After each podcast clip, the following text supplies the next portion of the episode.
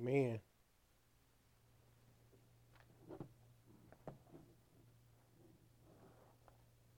Shout joyfully before the Lord, the King. God is the King, King of kings and Lord of lords. He is sovereign over all. That's who we worship. This day and every day. You know, we learned uh, Wednesday night that all of us are worshipers. Everyone worships something or someone. If you're not worshiping God, you're worshiping yourself. And we don't make good gods. we are not fit to be worshiped.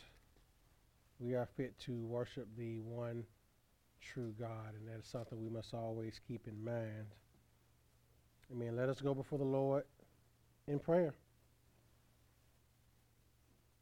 Father, we thank you for the privilege of being able to worship the one true God, the only God and Father of our Lord Jesus Christ, the only God who is the source of the only truth.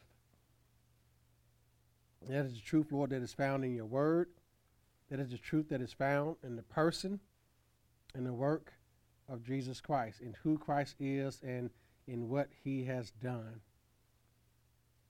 Father, we thank you that we do have a standard of truth, and that is your word. Christ, when he prayed in John 17, when he was praying for his disciples, he prayed, Father, sanctify them in your truth. Your word is truth. And Father, we thank you that your word and your word alone is the only source of truth. Any truth that man finds or comes up with has its origins in Scripture. Because, Lord, your word is where truth is found.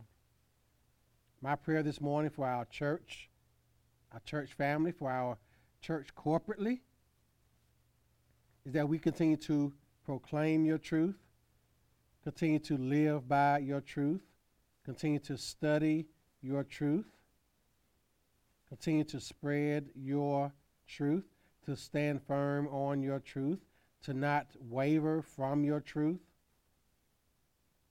Lord, to dig our heels in for the truth, to not be coward or bullied into lies. But Father, to stand firm, to have courage, to be courageous in your truth. May we as a church, Lord, not bow the knee to those who wish to deny the truth of your word. May we not become fools like those who reject your word, those who reject your truth. As Paul said in Romans 1, professing to be wise, they became fools, and they are those who are the God deniers. May we not become like them, Father. Lord, may we be those of the truth, those of your truth, biblical truth. Help us as a church to continue in that way and as believers also. Father, we pray for our uh, public officials, including our uh, president, his cabinet, his administration our uh, congressman representing us in Washington, D.C. We pray for public officials at the state level, our governor, Kay Ivey, and her cabinet, and the state uh, legislators and senators that represent our districts. Lord, we pray for our public officials locally, our mayors, our city councilmen, our county commissioners. Lord, we pray for all them authority, that they may be God fearing and recognize that they are accountable to you for each decision and act. We pray, Lord, that they may be granted wisdom, knowledge, and understanding. Lord, we pray that they may be presented with the gospel and a living Christian witness. Lord, we pray that uh, those who are unsaved, that they may be drawn to a saving faith in Jesus Christ. And if they are born again, that they may be strengthened and encouraged in their faith, to be able to live out their Christian faith in the midst of a terrible culture and environment in Washington and in Montgomery and in our local city halls. We pray, Lord, that they recognize their own inadequacy and that they pray and seek your will for legislations and other things that they propose to be passed into law. We pray, Lord, that they be convicted of sin, transgressions, and iniquity. We pray, Lord, lastly, that they may heed their conscience, that they may confess their sins and repent, turn from their sins. That is what we pray, Lord, for all of our public officials from the White House down to our local magistrates. Lord, I pray that you may answer that prayer. Lord, we pray also for our uh, sister churches, Anderson Bible Grace Fellowship, Redeemer Church, Christian Fellowship. Bless all of those pastors, our men who are leading the flock, shepherding the flock. And Lord, you help us, that you shepherd us, that you guide us in leading our churches. Guide all of us who are laboring in the ministry of the gospel, that we continue to, to do so, to be good stewards over the message of the gospel. We pray for all the parishioners in our churches, Lord, that they may grow in grace through the ministry of the word, through the, the serving of the flock by their leaders. And that each member in our uh, constituent churches that we love, honor, and serve each other as members of the body of Christ. Just strengthen us, Lord, all in our faith and our walk with you. Strengthen all the brethren who are leading our churches. Lord, I pray uh, for false churches, false preachers. Pray against them, Father, that you may call them to repentance a lot of false churches in our area preaching false doctrine, um, subverting the gospel, causing spiritual harm to their listeners.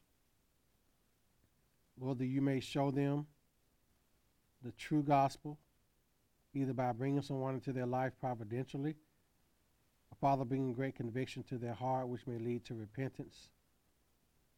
We pray, Lord, that you may convert the hearts of those false pastors and false preachers, false prophets. Convert their hearts, Lord, to a saving faith in Jesus Christ, in the true Christ, that they may preach a true gospel. Give them the courage to do that, Father, when you convict their consciences of what they're doing. And Father, now we come out to the ministry of the word in Nehemiah, the seventh chapter, as we look at the servant's convictions. Look at what convictions Nehemiah had and what convictions that we should have as believers as we live in this world. Help us see, Lord, that convictions matter, that we live by them, and that you may order our convictions to be right before you in the face of this culture. We need men of conviction. We need women of conviction. We need children of biblical conviction. We need believers everywhere, Father, to live with conviction. Bless our time in your word, Father. Send your spirit to illuminate the passage to us that we're going to read this morning. Show us your truth, Lord. Give us conviction. In Christ's name I pray. Amen. Amen. May the Lord answer that prayer. All right, let us turn to Nehemiah, the seventh chapter. We just have one slide. I'm not going to show anything else. This morning, we're going to look at the servant's convictions. The servant's conviction. And we're not going to read the whole chapter, but we're going to uh, read the first three verses and get our observations of the the text.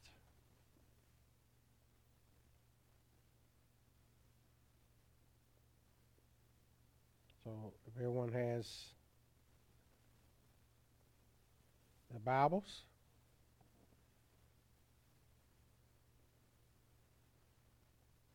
it says as follows. The wall had been built, and remember this is after uh, chapter 6, where the wall was finished in 52 days, as it said in 6 and uh, 15. So the work continues. So it says here, when the wall had been built, and I had set up the doors, and the gatekeepers, the singers, and the Levites had been appointed, I gave my brother Hanani and Hananiah, the governor of the castle, charge over Jerusalem. For he was a more faithful and God fearing man than many. And I said to them, Let not the gates of Jerusalem be open until the sun is hot. And when they are still standing guard, let them shut up and bar the doors. Appoint guards from among the inhabitants of Jerusalem, some at their guard posts and some in front of their own homes. The city was wide and large, but the people within it were few, and no houses had been rebuilt. Then my God put it into my heart to assemble the nobles and the officials and the people to be enrolled by genealogy. And I found the book of the genealogy of those who came up uh, at the first, the people, and I'm sorry, and I found written in it, and then it lists the names, those who came up out of the captivity in verse 6 from Nebuchadnezzar, king of Babylon, had carried into exile. They returned to Jerusalem and Judah, each to his own town. They came with Zerubbabel, Jeshua, Nehemiah, Azariah, Raamiah, Nahamani, Mordecai, Bilshan, Mispereth, Bigvai, Nahum, and Baanah. Then he gives the numbers of the men of uh, each of the sons of, and it gives a total number beginning. I think this is at uh, verse 8, the end of verse 8, beginning of verse 9. It talks about the people. And then in verse 39, it talks about uh, the priest. And then in verse 43, it talks about the Levites.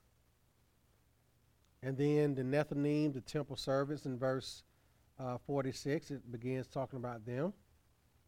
And then in verse 57, the son of Solomon's servants. And then those who came up who could not prove their father's houses, beginning at verse 61. They could not prove whether they uh, belonged to Israel or not. And they were not able to partake in any of the rituals that Israel had performed. And then verse 66 gives the total. It says the whole assembly together was 42,360 people, besides male and female servants, of whom there were 7,337. He had 245 singers, male and female. That's a nice choir. And then it talks about the horses, the mules, the camels, and the donkeys, and the heads of the father's houses. It talked about the treasury that was given. Okay, so the heads of the father's houses gave to the work because now that the wall was rebuilt and the temple was reestablished, now the work needed to be done. So people had to give to uh, this work. And talk about how much everybody gave. Then verse 73 says, The priests, the Levites, the gatekeepers, the singers, some of the people, the temple servants, and all Israel lived in their towns. And when the seventh month had come, the people of Israel were in their towns. So people began to settle. At the beginning of this passage, we saw where people had not settled, but once Nehemiah orchestrated everything, then uh, people were settled. So, the name of this sermon this morning is The Servant's Convictions. What is a conviction? What does it mean to have conviction? A conviction is a belief that is deeply held a belief that is deeply held. Conviction means to have certainty. It is a belief, it is an opinion, it is a view, it is a thought, it is a persuasion, it is an idea, it is a position, it is a stance that a person strongly holds to. You may hear about people being described as having uh, religious convictions or deeply held religious convictions. So, we're looking at the word conviction in context of this passage and in the context of us as people of God. Everyone has convictions about something, just like we talked about this past Wednesday uh, night as we begin our biblical uh, worldview uh, sermon series, that everyone has a worldview. Everyone has a lens through which they view the world. The same can be said of conviction. Everyone has convictions about something. Now, convictions do not always have to be positively held. You can have negative convictions. Okay? An example can be a person may have a strong conviction that it is nothing wrong with getting drunk. As long as you do it in your home and nobody else, you know, you're not, you're not going out drinking and driving, it's, go, it's okay to sit at home and, and, just, and just drink yourself, you know, into drunkenness. As long as you don't go anywhere, as long as you're not harming anyone. That's a conviction. There is nothing wrong with it. That is a deeply held belief. I remember when I was a school teacher uh, about 15 years ago, I remember students telling me, uh, some students, uh, it was a few of them, telling me that their parents had no problem with them like smoking cigarettes or drinking alcohol as long as they did it around them. You know, as long as the parents saw them doing it, then they were okay with that. That's that's a conviction that that that parent may have. That's not a good conviction. Okay, that's conviction in a negative way. Okay, so convictions can be both positive and negatively held. They have good consequences or they can have bad outcomes, but they can still be a conviction. So just think about something that's that's deeply held, something that's sincerely held. As believers, our conviction should always come from and draw from the Word of God whatever they may be. I have a strong conviction that murdering babies is a sin because it is is murder, but th- uh, that abortion is murder. That's a conviction that I have because you're murdering a a baby, an innocent person inside of your body. That's a deeply held religious, uh, biblical belief that I have. That's a strong conviction that I have, and I and I defend the life of the unborn. I have a strong conviction that um, a man and a woman that get together and have a child should be married because that's what Scripture prescribes. Some people have a strong conviction that it's okay to live with somebody without being married. You know, my old folks used to call it shacking up. Some, some people have a conviction that there's nothing wrong with that. It's like it's like trying out a car going for a test drive. You know, you gotta you gotta see how it is first before you get married. You know, it's like trying on a pair of pants at the store.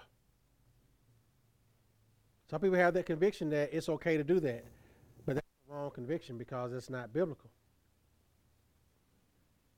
So, we as believers have to have the right kind of conviction.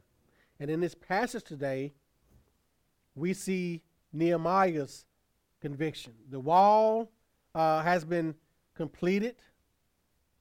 So the outline of this passage is as follows. You know, the first five verses, he organizes uh, for the assembling of worship. Then it lists the people who came in verses 6 through 60. And then it talks about those who came who could not be properly identified in verses 61 through 64. And then the last uh, eight verses, verses 65 through 72, uh, it's instructions on and examples of faithfulness that uh, we see.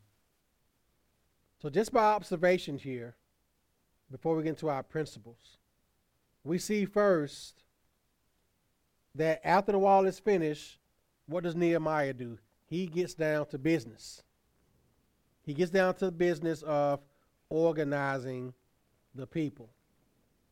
We see his convictions uh, of the worship of God beginning to take place. It's not okay. The wall is finished. Let me kind of sit down. I'm sure they probably rested a little bit, you know.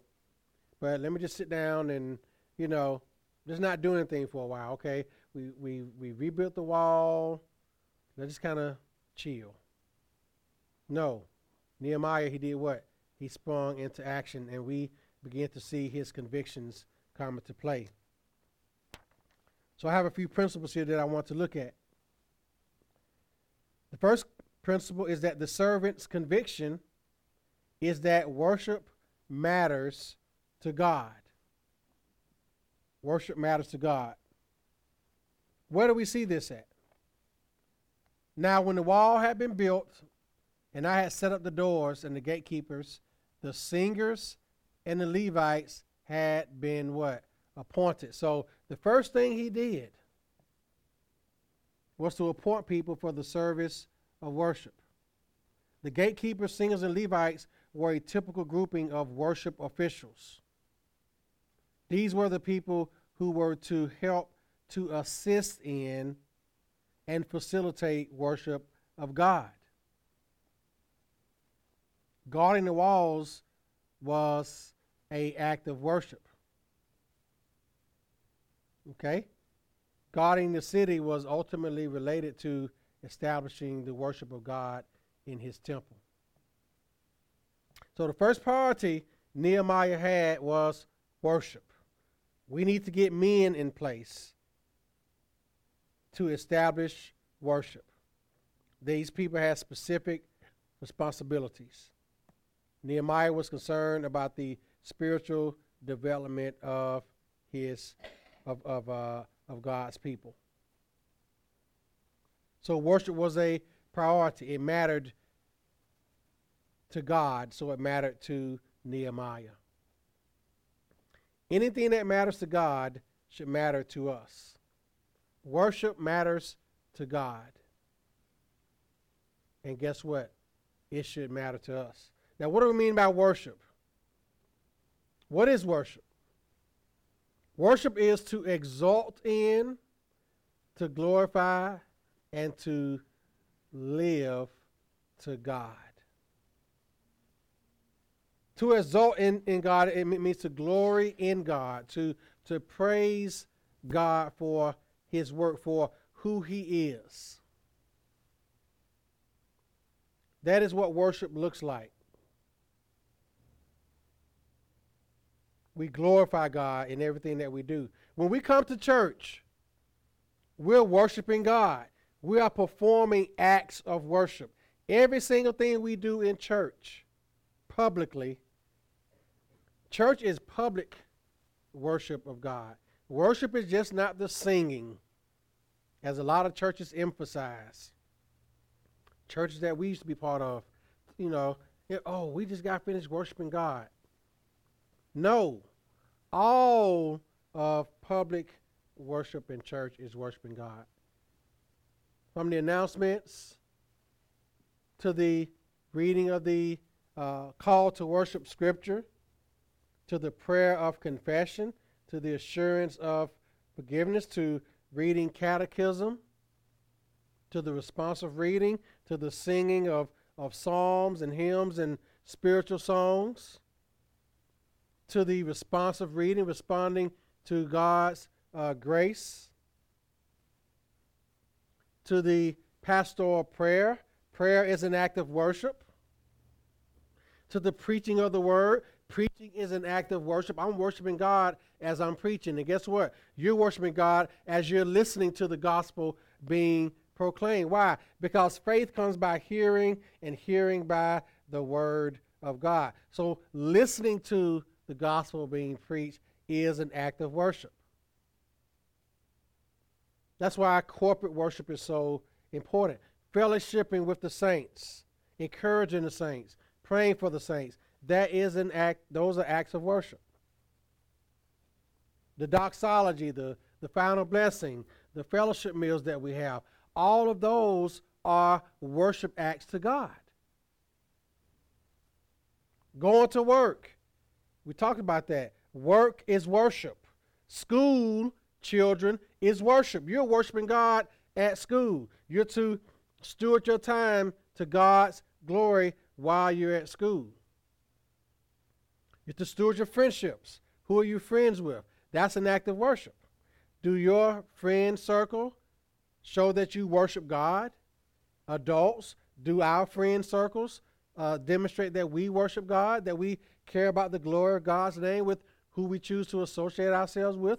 That is an act of worship. When we go on our jobs, are we working in a way that brings glory to God?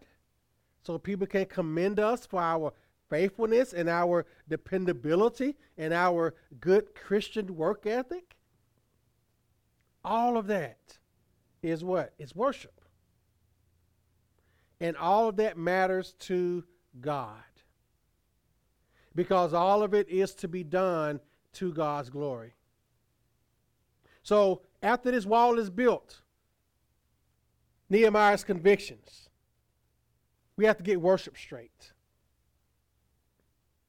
We have to get the worship of God right.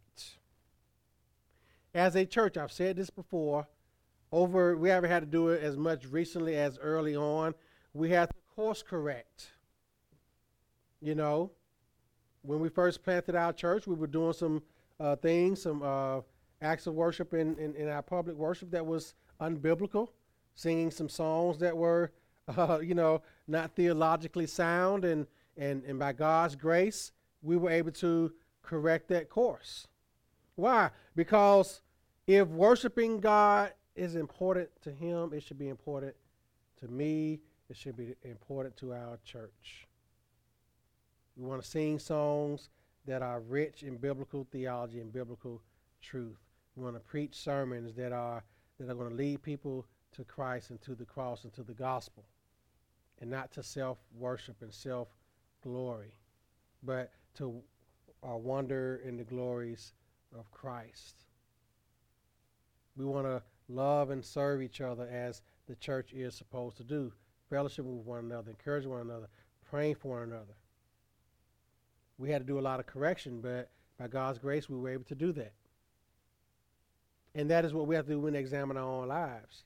Okay? How does worship of God look in my life? Christ himself was concerned about how God was to be worshiped. If you look at John, the fourth chapter, you all probably know the story about Jesus at the well with the Samaritan uh, woman. And he had a gospel conversation with her about what it meant to worship God.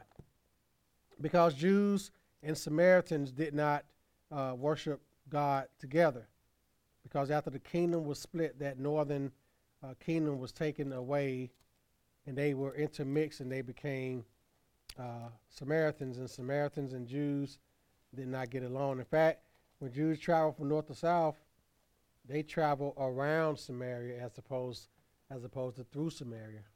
But that's how much they despise each other.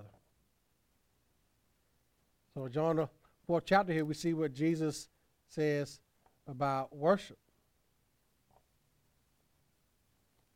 And this is how it begins. I'm going to read it in brief. They were going to the well to get water. And it says, verse 7, John 4 A woman from Samaria came to draw water. Jesus said to her, Give me a drink. For his disciples had gone away into the city to buy food. The Samaritan woman said to him, How is it that you, a Jew, ask for a drink from me, a woman of Samaria? For Jews have no dealings with Samaritans, John said parenthetically. Jesus answered her, if you knew the gift of God and who it is is uh, saying this to you, give me a drink, you would have asked him, and he would have given it, given you living water. The woman said to him, Sir, you have nothing to draw water with, and the well is deep. Where do you get that living water? Are you greater than our father Jacob? He gave us the well and drank from it himself, as did his sons and his livestock. Jesus said to her, Everyone who drinks of this water will be thirsty again. And he was talking spiritually here. But whoever drinks of the water that I will give him would never be thirsty again. The water that I will give him will become in him a spring of water welling up to eternal life. The woman said to him, Sir, give me this water so that I would not be thirsty or have to come here to draw water. Jesus said to her, Go, call your husband and come here. The woman answered him, I have no husband. Jesus said to her, You're right in saying, I have no husband, for you have had five husbands, and the one you now have is not your husband. What you have said is true. The woman said to him, Sir, I perceive that you are a prophet. Our fathers, she's talking about the Samaritans, worship on this mountain, but you said that in Jerusalem is the place where people ought to worship. Jesus said to her, Woman, believe me, the hour is coming when neither on this mountain nor in Jerusalem will you worship the Father. You worship what you do not know. We worship what we know. For salvation is come from the Jews. But the hour is coming and is now here when the true worshipers will worship the Father in spirit and truth. For the Father seeking such people to worship him. God is spirit, and those who worship him must worship in spirit and truth. The woman said to him, I know that Messiah is coming, he who is called Christ. When he comes, he will tell us these things. Jesus said to her, I who speak to you am he. Now, we're talking about worship here as far as his convictions are concerned, and we're looking at it through uh, Christ. So, worship. Jesus talked about this with her. He says God is looking for what kind of worshipers? True worshipers. And what is a true worshiper? One who worships him in spirit and in truth. Okay? And what that means is when it says in spirit, that means worship him according to the means of the Holy Spirit. Okay? What that means is the third person of the Trinity, the Holy Spirit, guides our worship of God. He teaches us how to worship God because that is one of the offices of the Spirit. Jesus told his disciples in John 14 that I will send the Comforter. Okay? And what is he going to do? He's going to teach you all things concerning me. So when we worship God in spirit, we worship him according to the Holy Spirit's leading, the Holy Spirit's guidance, the Holy Spirit revealing Christ to us. And the Holy Spirit would never lead us to worship Christ in a ungodly way. And then he says, in spirit and truth, the truth is the truth that is found in Jesus Christ, the truth as it has been revealed in Scripture. We worship God according to his revealed word. That means, again, that we will worship God rightly because we're worshiping God based on His truth, what He has revealed, what He has shown us. So the Holy Spirit of God, the third person of the Trinity, guides us and leads us to God's truth. And as we know God's truth, guess what? We know how to worship God. And we become what? True worshipers. Many people say that they are true worshipers, but they're worshiping a false God. They're worshiping a false Christ. They're not worshiping God rightly. They're worshiping God to get things from God. The prosperity preachers and the and the false preachers, these false apostles running around here, they call themselves true worshipers. No, they are truly being worshiped by their parishioners. You know, there's some churches around here where they're their pastors call themselves apostles, and, and the people that go to those churches, they'll say, My apostle said this, or My apostle said that. My apostle. That's what they'll say. My apostle, or apostle so and so. Apostle Monique said this, or, you know, that, that's what they do. They say, My apostle. As if there's some type of well, they are a small g God to them. But they're not leading them to worship the one true God. They're leading them to worship themselves. And that is not what God made us for. God didn't make us to be worshiped, God made us to worship. We're to worship Him in spirit and truth. So, looking at Nehemiah's conviction here, Worship mattered to God, so it mattered to him. Next principle here the servant's conviction is that godly character matters to God. So, looking back at this passage in Nehemiah, he called Hanani, his brother, and Hananiah, the governor. Look at verse 2. I gave my brother Hanani and Hananiah, the governor of the castle, charge over Jerusalem. Why? For he was a more faithful and God fearing man than many. Godly character matters to God. That is a conviction that Nehemiah had. He chose him because he was what? Godly. He was faithful. What does faithful mean? He was reliable. He was dependable. He was trustworthy. He could be entrusted with things. He was valuable. Friends, saints, reliability is crucial. Reliability was crucial. Nehemiah was looking for leaders with integrity who would be faithful to their governor. This building work had been undertaken by people who were not easily deflected from their assignment. Remember the opposition that they encountered in the previous chapters? And what did they keep do? They kept what? Building. They didn't stop. They didn't get distracted. No matter how tough uh, the hazards were, no matter how much they were encountered with distraction, guess what? They kept going.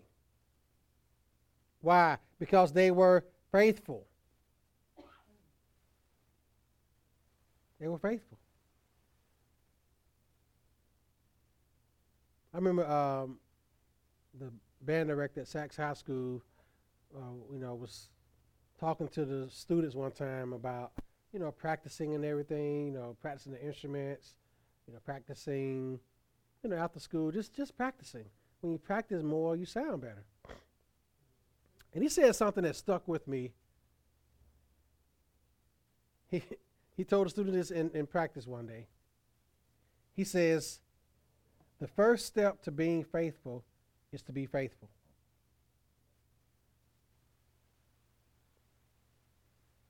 The first step to being faithful is to be faithful. Just be faithful. That is the call of the Christian.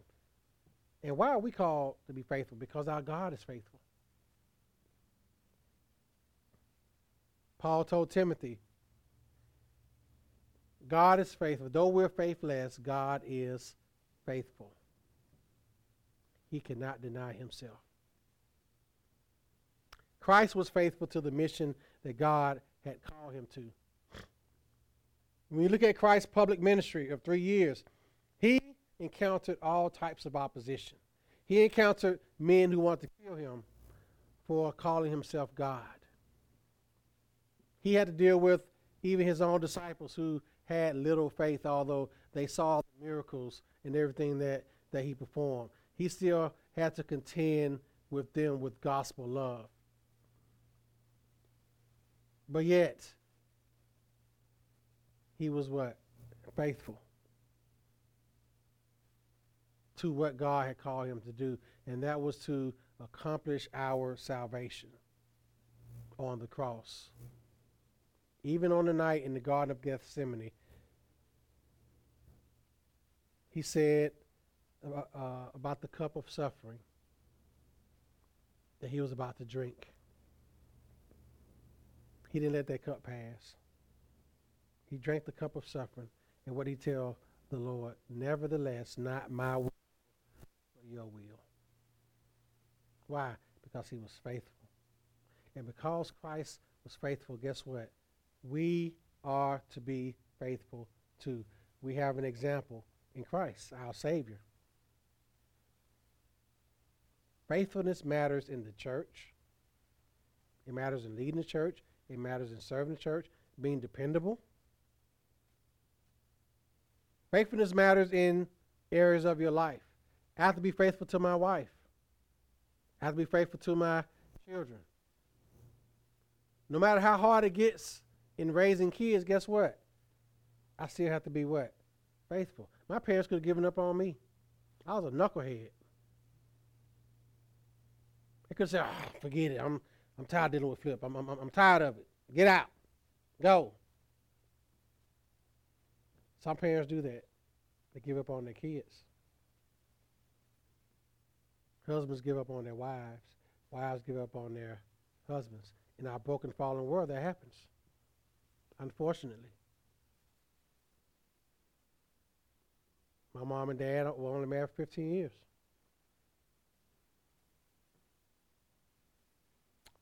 But the point I'm making is faithfulness is a Christian conviction that we all should want to have and possess. And it matters to God. It matters. Godly character. Faithfulness is part of godly character. On your job, or when you were working, for those of us who are retired, were you faithful? Were you dependable? Or were you always late? you know. And you know, there there are extenuating circumstances where that happens. It is. But were you consistently late? Or were you consistently on time or early? As my high school band director tell us, to be on time is to be late, but to be early is to be on time. Are we faithful? Are we dependable? Are we trustworthy? Look, as Christians, we should be the most trustworthy, dependable people. Why? Because we serve a trustworthy and dependable God. We serve a faithful God. So when people see us, they should see I can always depend on Daryl. I can always depend on Mary. I can always depend on the Dolores. I can always depend on uh, Ruby. I can always depend on, you know, I, I, I, can depend on them to get the job done. I can depend on them. I can depend on one to, to get there on time and to get the deal done. That's, that, that's the way we should be looked at. Dependable, trustworthy. Because those are godly characteristics. And that's what Nehemiah was looking for. He says, one, faithful men. And then he says, God fearing. They feared God. This reminds me of uh, Exodus 18 and 21 when Moses was, was appointing people and God told him to choose men who were God fearing. What does it mean to fear God? That is something that people say, you know, that, that women say on uh, dating sites, I want a God fearing man. They don't even know what they're talking about. They don't fear God themselves. So what do they mean when they say, y'all hear women say that sometimes? I want a God fearing man. Yes, all the time in the movies. This is what Mo, uh, says, moreover, look for able men from all the people, men who fear God, who are trustworthy and hate a bribe, and place such men over the people as chiefs of thousands, of hundreds, of fifties, and of tens.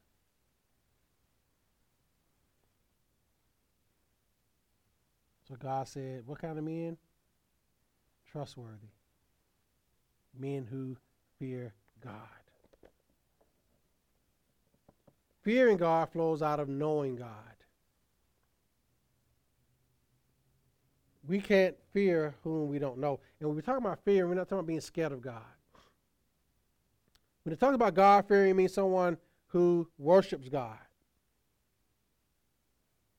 A God fearing man or God fearing woman is one who commits their life to worshiping God. They have a healthy, reverential fear of God. I tell single Christian ladies all the time you want a God fearing man, you have to know what it means to fear God and what it looks like. It's a man who is a worshiper of God. Not someone who just goes to church. You can go to church and not fear God. The church is full of tares among the wheat. The church is full of false worshipers and counterfeit Christians. I was telling uh, Melissa, I'm sure she don't mind uh, me sharing this. I was telling her uh, uh, last Sunday, I said, Melissa, I've been praying that God sends you a godly man, a God fearing man, a God, a man who loves the Lord with all of his heart, with all of his mind, and with all of his strength, and who will love and serve you as his wife. That's how a God fearing man looks. He he he serves his wife. That's how it looks, ladies. And men, young men, that's how it looks to have a God fearing woman. One who loves the Lord, who serves the Lord, who is a true worshiper of God. Not in word only, but in their deeds. And you can't make them that. They have to already be that. You got some who say, okay, I, will you know, we'll get together and I'll start uh, I'll make sure you start coming to church.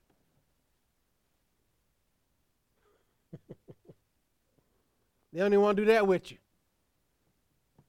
Chop, cut them off. But you got some who still, oh, they, they, they, he's a real, he's a real good guy. He really loves me. Guess what? If he loves you, he's gonna worship God. If she loves you, she's gonna worship God. If not, you're to be unequally yoked and you're to have a lifetime of misery. You're going to have one who desires to worship God, one who desires to raise your children to worship God, and then you got one who doesn't. And who you think is going to pull whom? In most cases, not all cases, but in most cases, the non worshiper is going to pull the worship. It's going to cause misery. Now, God does give grace, and he shows grace, that uh, we're not justified uh, by that. But what it can do is when we don't fear God or when people in our life don't fear God, it's going to cause trouble. I told my son just the other day, when we were talking about what drew me to Fran was the fact that she loved the Lord, that she worshiped God. All these other girls that I dated in college did not. And I was like, man, if I married any of them, I would have been miserable. I probably wouldn't be, I, I, would have probably backslidden and, and, and apostatized because they weren't concerned about their relationship with God. They just wanted to have a good time, in their words.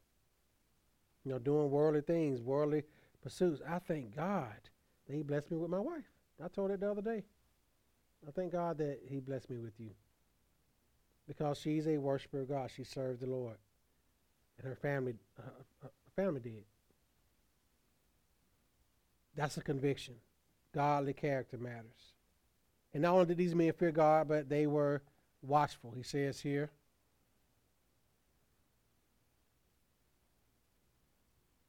And I said to them, Let uh, not the gates of Jerusalem be open until the sun is hot. And while they were standing guard, let them shut and bar the doors and to appoint guards. So these men were watchful. That's watchfulness is a godly characteristic also. How do we know that? Matthew 26, when Jesus was, uh, he went off to pray. He told his disciples to tarry with him for an hour. Uh, the King James says tarry. You know, wait here for an hour while I go and pray. And what happened when Jesus finished praying? What he came back, he saw them what? Sleep. They were asleep. And he told them these two words watch and pray that you enter not into temptation, for the spirit indeed is willing, but the flesh is weak. He told them to watch, be, be watchful, be spiritually watchful, be discerning.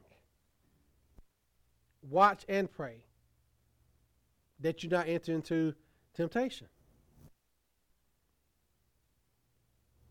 Because your flesh is going to say no. The spirit is willing, but the flesh is weak.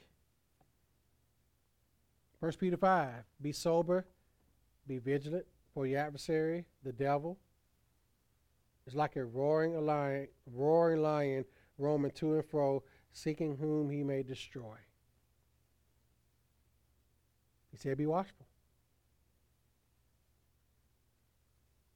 Ephesians 5 15, Paul tells us to walk circumspectly. Circumspect means, circle means like in a circle. Spec means, you know, your eyes like spectacles. Always watching, always alert. Paul's, Paul admonishes believers to walk circumspectly, to always be aware, to always be watchful of, of evil and evil influences and evil people. He says, Walk circumspectly, redeeming the time, for the days are evil. As Christians, we're called to be watchful. And so Nehemiah set these watchful men over Jerusalem. Because this had to do with worship also. You have to watch the gates so the enemies of God's people would not come in and try to destroy these people again and destroy their way of worshiping God. Men, we ought to be watchful over the flock of God to make sure uh, we're the gatekeepers. We have to make sure that no false teaching rises up in our church from among our members. And members, guess what? We ought to be watchful with each other to make sure that uh, none of us are promoting false teaching or false preachers or false churches. As Paul told the Corinthians, a little leaven leavens the whole lump. All it takes is one false doctrine, one false belief, and the whole thread just becomes unraveled. Amen? So godly character matters God. last principle here is people matter to God. You see this whole list of names, right? All these names. Names that we can't pronounce. These names come from uh, the book of Nehemiah. Uh, I'm sorry. These are the same names that were uh, mentioned in the book of Ezra. There's some, some differences there. But these people were uh, instructed to publicly identify themselves uh, by their family uh, unity. And this was a fulfillment of God's promise to make Israel a great nation. Because this established the credentials of the people of Israel. People matter to God. It, all these names, the sons of, this name is virtually the same as, as the one in Ezra 2. All these names matter. All these families matter. All of them. They matter to God. Because this list shows the continuation of this people. Over 40,000 of them came back and repopulated uh, Israel, repopulated Jerusalem. These names matter to God. We may look at them and say, ah, I can't pronounce those uh, Hebrew names, but that doesn't mean that they don't matter. They do matter to God. Don't let the culture dictate how we look at each other. Because all these people are the genealogy of Christ, the continuation of God's people for his Messiah. Had the remnant died out, guess what? There would have been no Messiah. There would have been no genealogy of Christ had these people died out.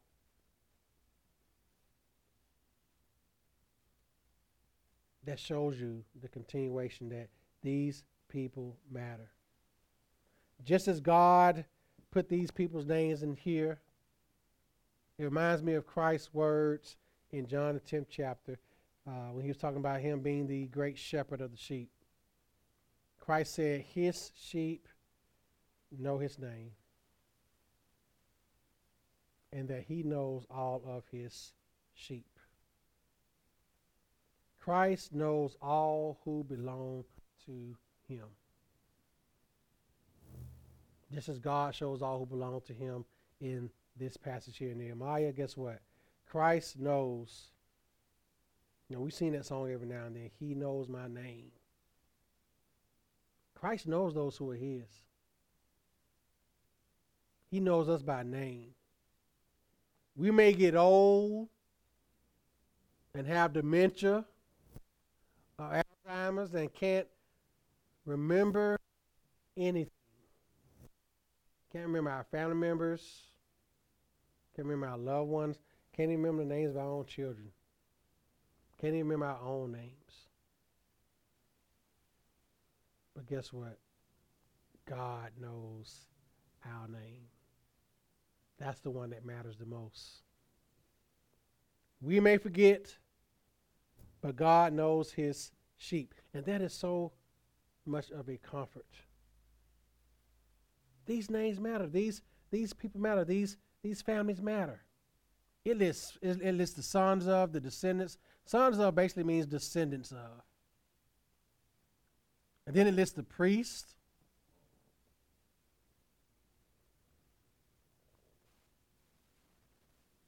It lists the Levites.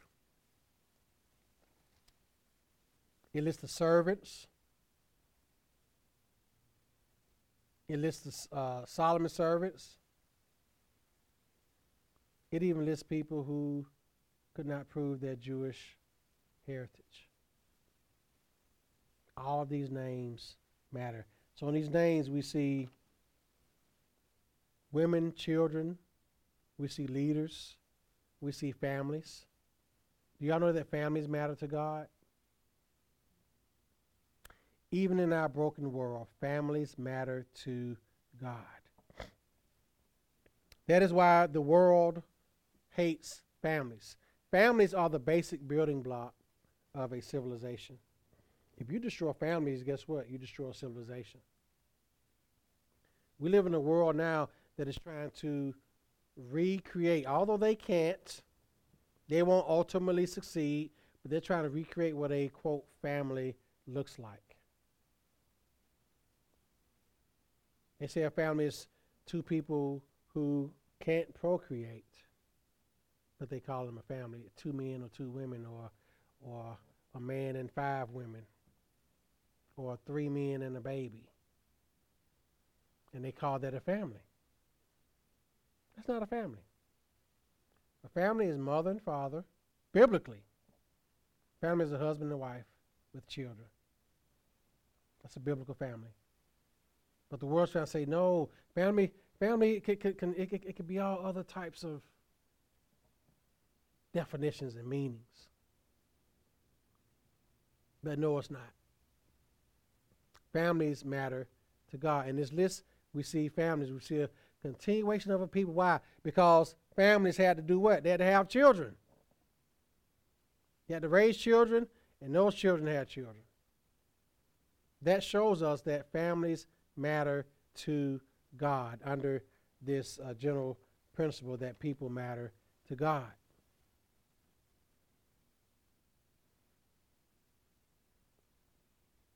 Do you all know that 90%, and this is as of 2015, it's probably higher now, about 90% of prisoners, people in prison, come from single parent led homes. That doesn't mean that 90% of kids from a single parent home go to prison. It means that over 90% of people in prison come from single parent led homes. Why? It's a breakdown of what the family, the family structure that God Himself ordained when He created Adam and He made Eve out of Adam. And He said, A man shall leave his mother and father and cleave to his wife, and the two shall become one flesh. And then He gave them the mandate to be fruitful and to multiply and to replenish the earth. Once they got married, you have kids. Now, there are cases where some women are infertile, that's different, but the mandate still stands to get married and have babies. Not be like Nick Cannon and have eight different kids by eight different baby mamas. I don't know if y'all know who Nick Cannon is. He's a, a, a celebrity rapper, entertainer, whatever. If you watch a show called The Masked Singer, he he hosts that show. He just, uh, you know, about to have his eighth kid. He's not even married. To neither of his baby mamas. And that's what they are.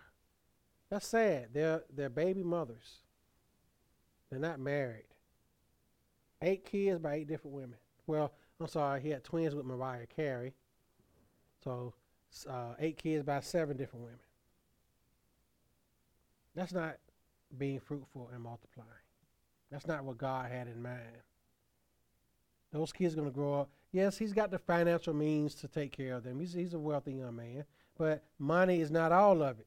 You can't say, I got all these kids, give them some child support money, and they'll be good. They can go out and buy all the, the, the $200 uh, Jordans that they, that they want.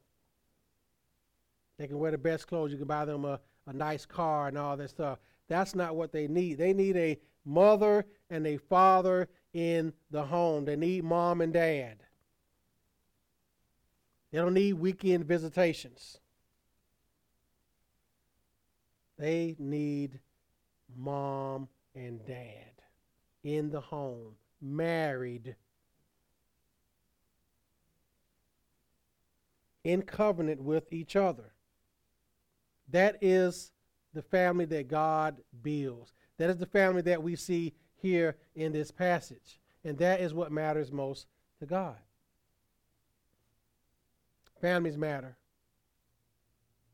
And we see that with the continuation of this people.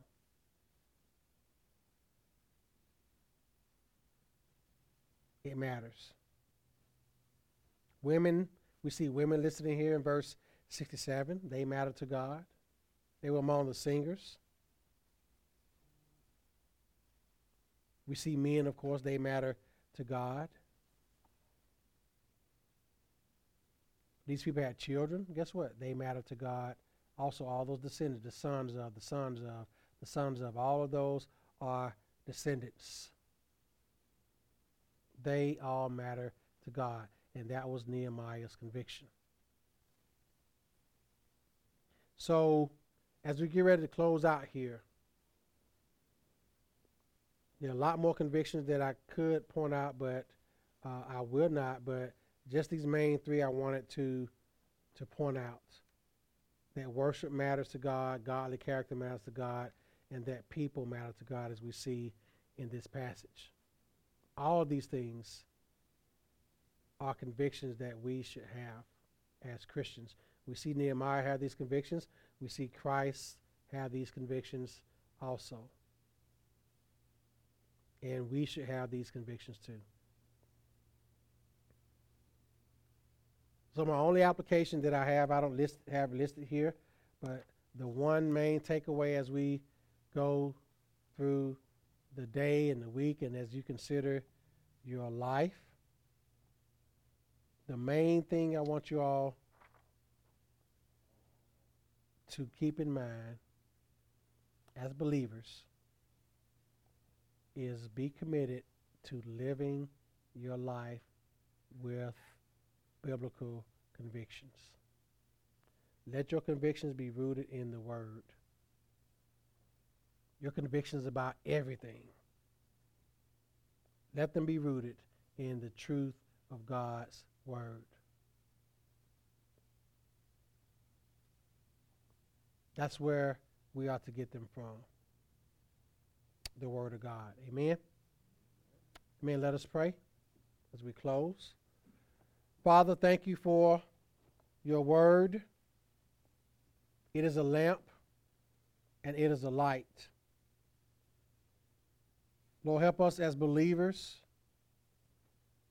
to live with conviction, to live with biblical conviction. Help us, Lord, to have con- biblical convictions about everything pertaining to life and godliness. Lord, help us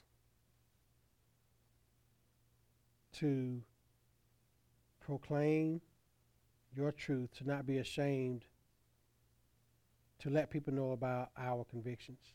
As a church, as individuals, may we live by our convictions. May we not be swayed from our convictions.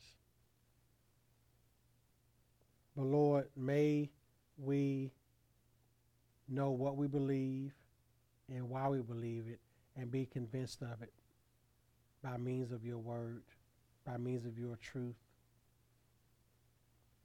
Help us to be like Christ,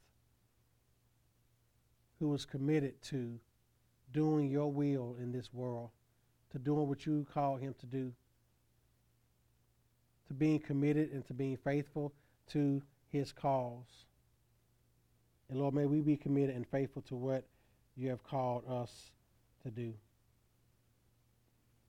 Help us, Father. Help us, help us, help us. In Christ's name I pray. Amen.